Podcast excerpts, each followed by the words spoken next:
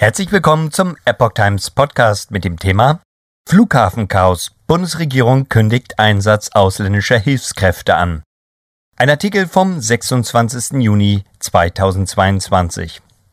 Eine vierstellige Zahl an Fachkräften aus der Türkei soll dabei helfen, die überstrapazierte Personallage während der Ferienzeit zu überbrücken, ohne Abstriche bei Löhnen und Sicherheit.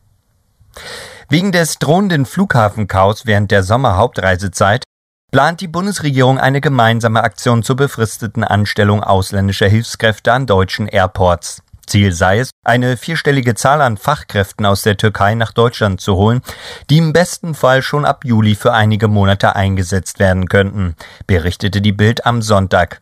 Die Bundesregierung plane die Einreise von dringend benötigtem Personal aus dem Ausland für eine vorübergehende Tätigkeit in Deutschland zu ermöglichen, sagte Bundesarbeitsminister Hubertus Heil, SPD, der Zeitung. Dabei solle jede Form von Sozialdumping und Ausbeutung ausgeschlossen werden. Die Arbeitgeber müssten Tariflohn zahlen und für die befristete Zeit anständige Unterkünfte bereitstellen.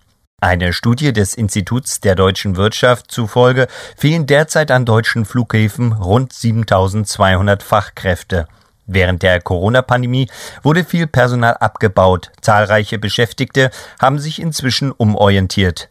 Verkehrsminister Volker Wissing, FDP, sprach in der Zeitung von einer mit Heil- und Innenministerin Nancy Faeser, SPD, abgestimmten Aktion, mit der man die Personalengpässe an deutschen Flughäfen abstellen und eine temporäre Lösung präsentieren wolle. Faeser ergänzte, wir werden ermöglichen, dass Hilfskräfte aus dem Ausland, zum Beispiel bei der Gepäckabfertigung, eingesetzt werden.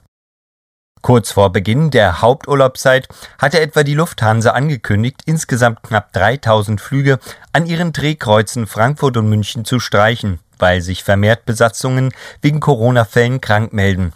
Bundesverbraucherschutzministerin Steffi Lemke, Grüne, verlangte von den Fluggesellschaften einen fairen Umgang mit ihren Kunden und die aktive Information über Ansprüche etwa auf Entschädigung.